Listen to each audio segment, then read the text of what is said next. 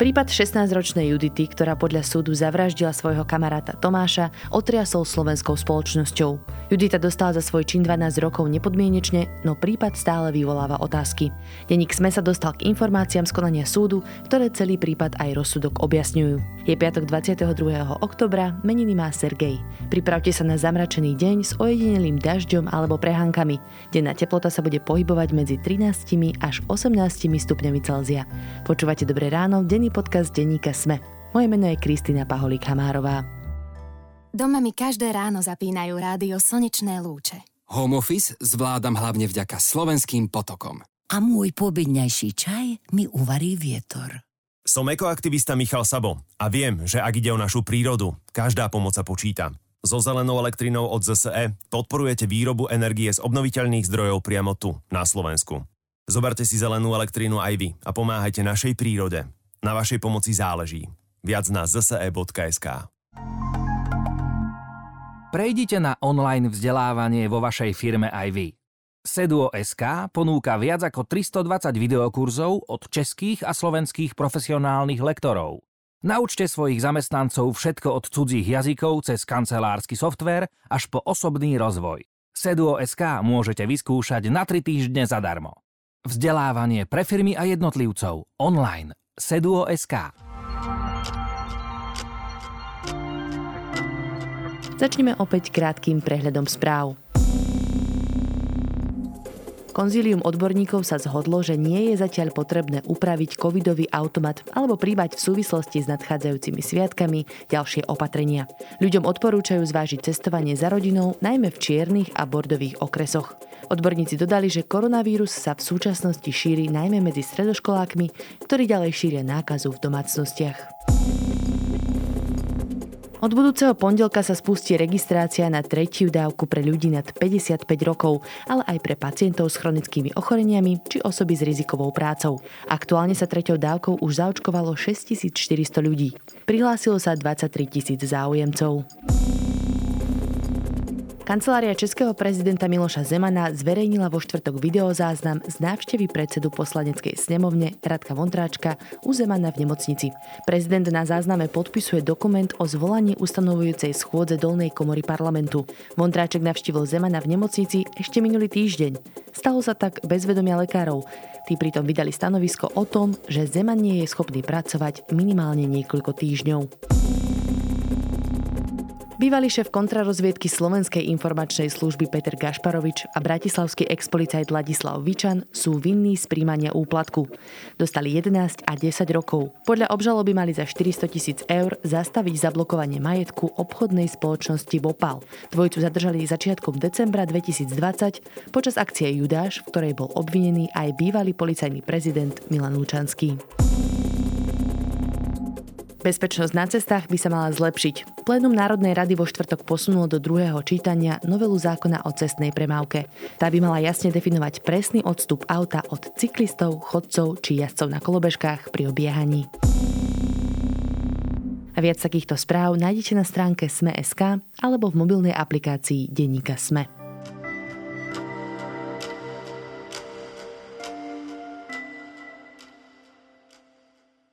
Deník sme má k dispozícii informácie o pozadí jedného z najextrémnejších prípadov slovenskej kriminalistiky. Príbeh mladistvej Judity Hany Konečnej, ktorá bola odsúdená za vraždu 16-ročného kamaráta Tomáša Teličáka, vyvoláva mesiace veľa otáznikov a nejasností. Pravoplatný verdikt padol už v apríli tohto roku a Juditu odsúdili na 12 rokov a 4 mesiace. Aký mala bezproblémová gymnazistka motív a prečo aj samotný rozsudok vyvoláva stále množstvo otázok, som sa pýtala redaktora denníka SME Petra Kováča. Okresný súd Žilina uznal obžalovanú za vinnú z obzvlášť závažného zločinu vraždy a uložil jej trest odnete slobody vo výmere 12 rokov a 4 mesiace. Keďže išlo o brutálny útok, Senát Judite ako mladistvej vymeral najvyšší možný trest. Ak by ho odsedela celý, von by sa dostala ako 29-ročná. Po 8 rokoch... Peťo, ty si sa teda rozprával s dozorujúcim prokurátorom Danielom Mikulášom, ktorý sa tomuto prípadu venoval, ale počas celých tých dvoch rokov sa k tomu nechcel moc vyjadrovať.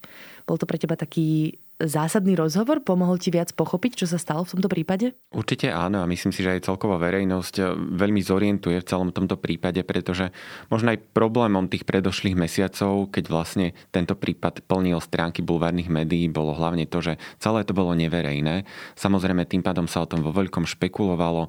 Ako som teda naznačil, hlavne teda bulvárne médiá sa tomu venovali a bol tam taký nevyrovnaný pomer, pretože v podstate veľmi široko sa, sa k prípadu vyjadrovala rodina Judity Konečnej, ktorá teda už je teraz právoplatne odsudená.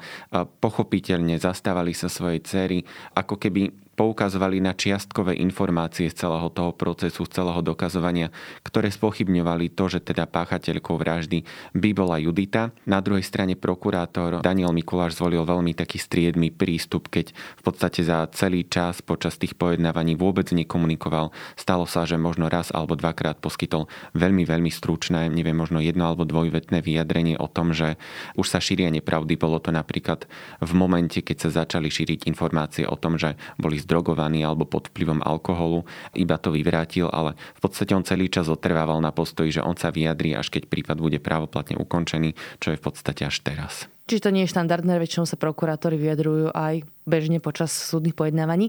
Ale teda vráťme sa k tomu samotnému prípadu, teda čo sa stalo 16.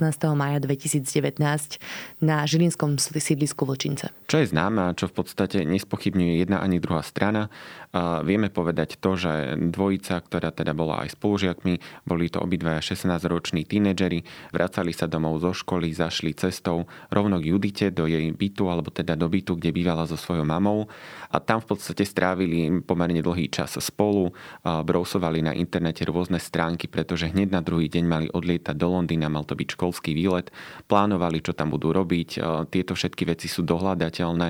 V rámci dokazovania sa ukazovalo aj to, ktoré konkrétne stránky na počítači navštívili, dokonca nejaké izbové a ďalšie rastliny si tam googlili, pretože to bolo ich nejakým spoločným koničkom, biológia a tak ďalej. No a potom tam vlastne vzniklo okno asi 18 minút, v ktorom sa teda udiala tá vražda. Podstate to okno je ohraničené tým, že keď si táto dvojica urobila nejaké spoločné fotky počas tohto popoludnia, tak časom tej poslednej fotky, keď naozaj dvojica je vysmiatá, fotila sa v dobrej nálade, až po vlastne tú 18. minútu, keď Judita už volala na 112 a snažila sa dovolať pomoci pre Tomáša. Aký bol medzi nimi vzťah? Oni boli iba kamaráti? Boli iba kamaráti, to sa taktiež možno niektorým ľuďom zamieňalo, pretože Judita mala v tom čase priateľa Jakuba, ktorý istým spôsobom taktiež vstúpil do tejto kauzy, keď sa špekulovalo, že teda mohol byť údajnou obeťou práve on a teda, že došlo k nejakej zámene. Naozaj tých konšpirácií bolo strašne veľa v tomto prípade, ale teda Tomáš bol len jej kamarát. Ako som naznačil, boli si pomerne blízki, mali dobrý vzťah. Aj spolužiaci vypovedali, že spolu vychádzali samozrejme na nejaké drobné potýčky, bežné medzi tínedžermi ako aj ďalšími ľuďmi. Aj ten výlet do Londýna plánovali spolu, chceli tam spolu nejakým spôsobom fungovať. Čiže dá sa povedať, že mala vôbec nejaký dôvod na vraždu kamaráta? Práve ten dôvod je asi najväčšou záhadou tohto prípadu ak e, možno aj prerozprávam to stanovisko prokurátora, ktorý naozaj celé mesiace sa venoval tomu vyšetrovaniu a dohliadal na neho, tak on povedal, že na mieste boli dvaja ľudia. Vlastne nikto iný nevie okrem nich povedať, čo presne sa tam udialo z toho dokazovania a možno aj tých psychologických posudkov vieme povedať to, že bola to vražda v afekte bez toho, aby tam bol nejaký konkrétny motív, bez toho, aby to bolo vopred naplánované, nešlo o úkladnú vraždu. Doslova sa tam hovorí, že to išlo o nejaký náhly impuls, keď ona pocítila nejaký moment ohrozenia, išlo o náhlu reakciu, ktorý teda vyvolal nejaké konanie v afekte, keď ona naozaj vraždila. Ty si teda spomenul, že prokurátor hovoril o tom, že nikto iný okrem nich dvoch v byte nemal byť podľa toho dokazovania. To je asi aj ten taký problém, ktorý tam nastal, že Juditina verzia, e, ktorú povedala aj prichádzajúcim záchranárom, aj ktorú potom mala na súde, tak bola úplne iná. To bol veľmi zásadný moment v podstate celého toho dokazovania a Judita totiž v podstate už v tom telefonáte, ktorý som spomínal, keď e, došlo bezprostredne k tomu útoku, tak ona v prvom rade, keď teda odohrali sa tie spomínané udalosti, zavolala svojej mame. Povedala jej, že niečo sa strhlo, že Tomáš je poranený a potrebuje pomoc. Ten hovor trval naozaj asi 30 niekoľko sekúnd. Mama aj v podstate okamžite povedala, volaj 112, nie mne, nech vám pomôžu. No teda Judita následne volala na 112, ten hovor je v podstate už aj zverejnený. Naozaj je to veľmi mrazivý 12-minútový telefonát, keď inštruktorka od záchranárov sa snaží pomôcť Judite, ktorá vraví, že má sama dokrvavené, dorezané ruky až na kosť a teda snaží sa ju inštruovať, ako podať Tomášovi Teličákovi pomoc. Na Judita vlastne v rámci tohto telefonátu hneď na začiatku tak krátko zreferuje, že čo sa stalo a spomína neznámeho muža, ktorý sa predstavil ako elektrikár, nejaký falošný odpočtár energií, došiel do bytu, do dverí a zautočil. Túto verziu teda tvrdila potom celý čas počas súdneho pojednávania? Toto je ďalším v podstate kameňom úrazu celého tohto prípadu, pretože Judita to naozaj zmienila v tom telefonáte. Potom prišli okrem záchranárov aj policajti na miesto činu. Tamto ešte v krátkosti zmienila, ale potom mlčala. Nehovorím o dňoch, o týždňoch, ona mlčala mesiace. Naozaj aj policajti, keď ju vypočúvali už v rámci konania, potom ako bola obvinená, tak povedala len veľmi zvláštne stanovisko, že došlo k nedorozumeniu. Celé to teda je nejaké nedopatrenie, nevie, čo sa sama, sama teda čo sa stalo ale tohto muža už viac nespomínala.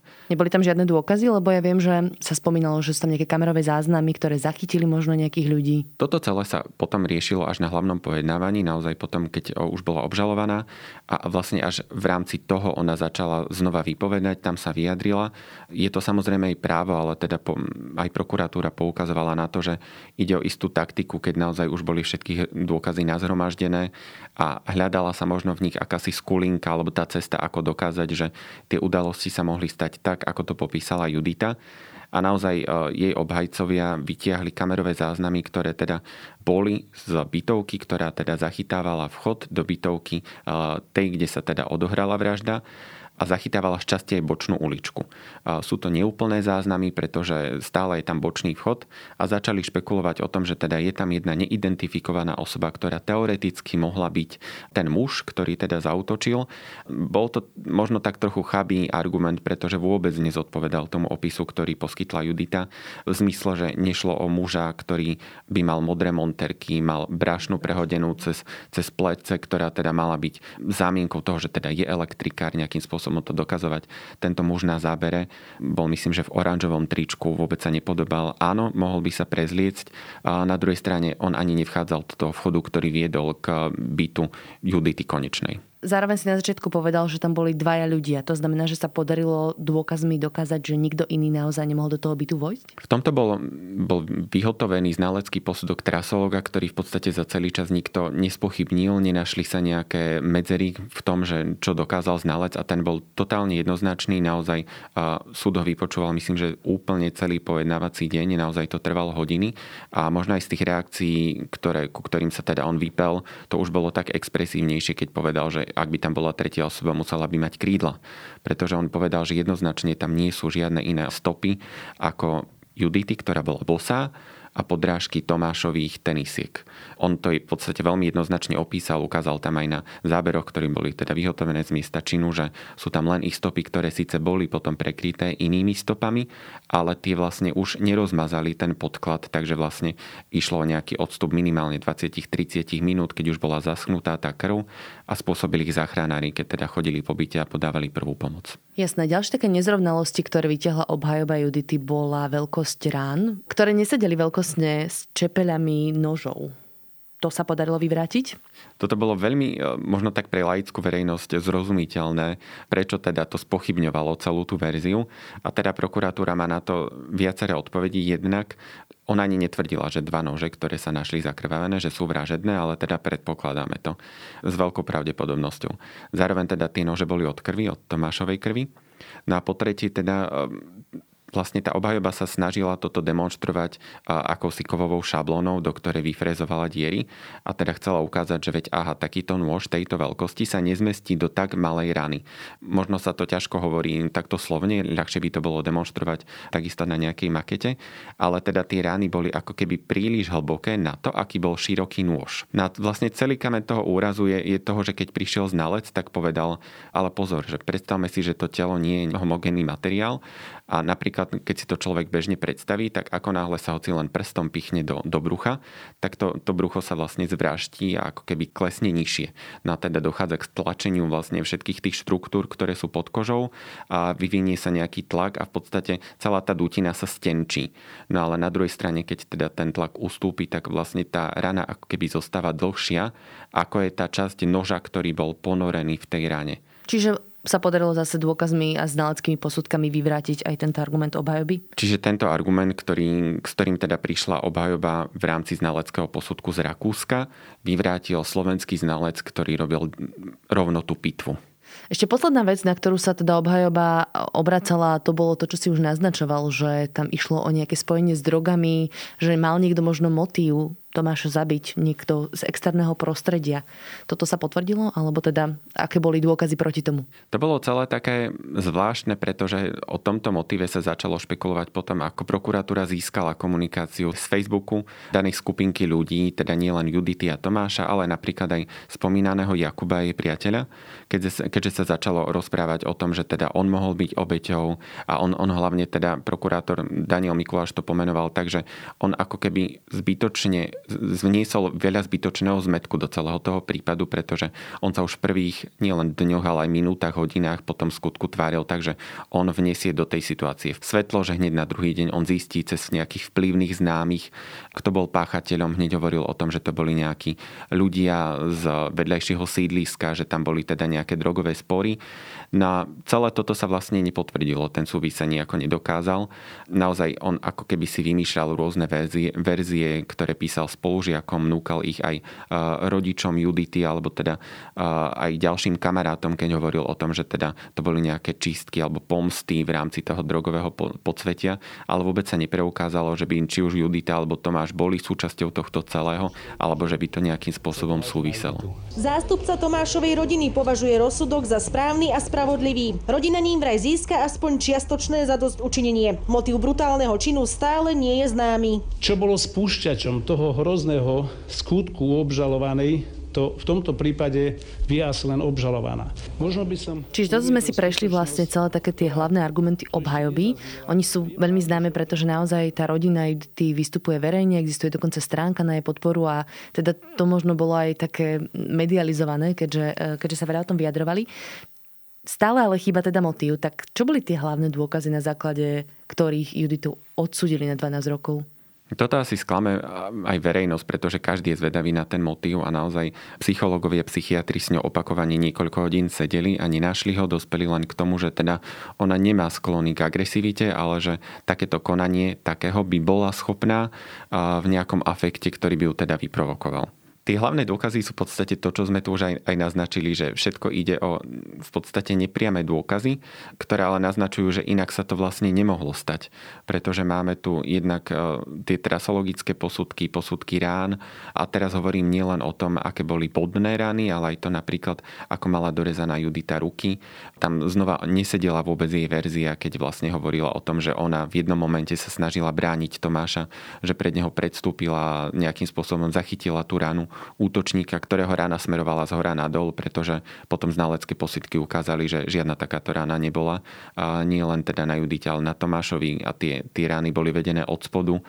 Čiže vôbec to nesedelo, že by to boli obranné zranenia. Vlastne takisto aj ten prístup k bytu, či už stopy krvi alebo stopy, ako sa tam mohol dostať ten, povedzme, tretí páchateľ. Nič také sa nenašlo vlastne mimo bytu. Našli rámci prehliadok jednu jedinú kvapku krvi a tá bola Juditina a vznikla v rámci toho, keď ona išla klopať susedom a záňať pomoc. Když susedia nepočuli nič, žiadne podozrivé zvuky? Nemohli... Sused, susedia vôbec nič nepočuli. V podstate tam bolo jedno svedectvo. Jediné susedy, ktorá bola na takej terase, ktorá bola tak kolmo k tomu oknu, kde sa to dialo. Ona, ona opatrovala dieťa na, na, na, na balkóne a vravela, že začula len v jednom momente nejaký rozhovor medzi mladými, keď teda chlapec hovoril dievčine, že ja ťa ale chytím, ale to bolo, ona to popísala, že to bolo takým skôr lascívnym tónom, že ako keby sa doťahovali, robili, robili si srandu.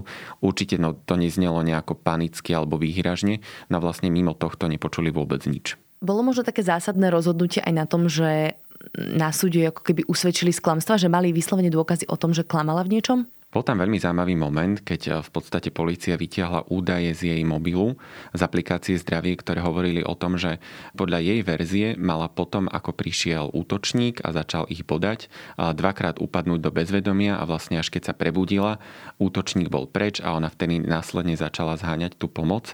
No a v podstate aplikácia zdravie ukázala, že naozaj tam v priebehu 10-11 minút, keď teda ona tvrdí, že bola v bezvedomí, že nachodila až nejakých vyše 360 krokov čo v prepočte vychádza, že by spravila nejakých 223 metrov, čo je naozaj strašne veľa, najmä na niekoľko izbový byt a naozaj na základe tohto povedali, že tam muselo dôjsť k naháňačke nesedí, aby v tomto čase stihla odpadnúť, volať o pomoc a potom podávať aj tú prvú pomoc. Celý tento súdny spor, aj to konanie teda bolo neverejné. A vieš možno aspoň z úst prokurátora, že ako vyzeralo teda to vyhlásenie právoplatného rozsudku, či Judita možno prejavila ľútosť, aké boli tie reakcie? Mám to len sprostredkovanie, ako si aj naznačila, ale teda on povedal, že tú ľútosť vyslovene prejavila len chvíľkovo a že ako keby mal miestami až pocit, že ona nesedí na pojednávaní, kde je obžalovaná z vraždy. Malo tam vraj padnúť aj viacero takých nemiestných poznámok zo strany rodičov, čo je možno pochopiteľné. Mám za to, že orgány činné v trestnom konaní vedia, kto má v skutku prsty a kryjú. Nechceme, že priamo páchateľa, ale vedieť je treba hľadať ale z nejakého dôvodu, neviem čo je ich motivácia, ale často určite ukáže, sa to hádže na Juditu. A na vykreslenie tej situácie ešte spomenieme to, že vlastne vôbec tam nechodili Tomášovi rodičia, a nezvládali celé to pojednávanie, prišli z časti len na záverečné reči. Na druhej strane, ako sme aj naznačili, rodičia Judity chodili, boli v podstate na väčšine z tých pojednávaní, aj sa vo veľkom vyjadrovali verejnosti, robia to dodnes a v zásade aj avizujú, že teda budú sa brániť ďalej ale teda tie pojednávania boli asi dosť emotívne. Keď zaznel verdikt, Judita nedala najavo žiadne emócie. Jej mama plakala a otec zronenie hľadel do zeme. Silné emócie boli v rodine nebohého Tomáša. Jeho teta ronila slzy počas celého rozsudku. Rodičia na pojednávania nechodili. Je možnosť, že by sa tento prípad znovu otvoril? Tie možnosti sú v podstate pomerne obmedzené, pretože tam sú dva inštitúty a to je obnova konania, ak by sa našli nejaké nové zásadné dôkazy, o ktorých súd pôvodne nevedel čo sa zatiaľ v tomto prípade neukazuje. Na druhej strane potom je tam ešte možnosť e, znova podať mimoriadný opravný prostriedok pri presne vymedzených bodoch, čo sa tiež zatiaľ nejaví ako reálna možnosť. Minimálne sa o to ale asi pokúsia. Ešte ma zaujíma teda pri tom rozsudku, ona dostala 12 rokov 4 mesiace, v čase vraždy mala 16 rokov, teraz má 18. Prihliadal sa nejako na jej vek v tomto prípade? Určite áno. Ten trest by bol zrejme vyšší, ak by teda išlo už o plnoletú páchateľku. Na druhej strane ten skutok už spáchala, keď bola teda svojprávna, plne zodpovedná za svoje činy, teda bolo možné ju aj súdiť.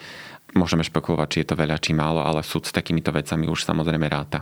Je to teda veľmi smutný prípad, ale je to uzavreté, takže počkáme sa na to, že či náhodou sa to bude nejako vyvíjať možno zo strany rodiny odsudenej. Ďakujem pekne za všetky informácie. To bol redaktor denníka SME Peter Kovač. Tento podcast vám prináša Kinekus – Exkluzívny predajca náradia značiek Prokin, Inkko a Skveler. Je jedno, či vám chýba niečo v domácnosti, dielni, záhrade alebo kuchyni. V Kinekuse nájdete všetko, čo potrebujete. Presvedčte sa sami v 12 predajniach Kinekus alebo v 150 partnerských obchodoch po celom Slovensku. Všetko, čo potrebujete, nájdete aj v e-shope na kinekus.sk. Skús Kinekus.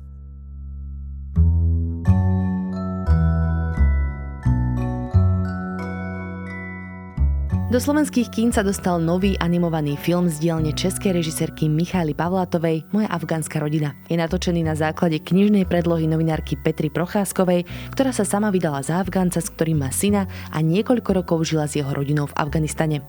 Vďaka tomu prenikla do fungovania afgánskych rodín, ako sa málo ktorej Európanke podarí. Hoci animáky nie sú môj žáner, okrem príbehu som bola nadšená aj zo samotného spracovania. Pavlátová dokázala nakresliť autenticky vyzerajúce ulice, domčeky, aj chaos chaos hlavného mesta Kábul, ktoré skvele doplňali ruchy a hudba. Film je dostupný v klubových aj komerčných kinách. Dnes si môžete z produkcie Denika Sme vypočuť aj satirický podcast Piatoček či správy z vedy v podcaste Tech FM. V sobotu máme štandardne pripravený klik a v nedeľu dejiny. To je odo mňa na dnes všetko. Počúvali ste Dobré ráno. Denný podcast denníka Sme s Kristínou Paholi Kamárovou. A okrem mňa na jeho príprave tento týždeň pracovali aj Jana Maťková, Zuzana Kovačič-Hanzelová, Tomáš Prokopčák, Viktor Hlavatovič, Kristina Jaščová a Adam Blaško. Ďakujeme vám za priazeň. Počujeme sa opäť v pondelok.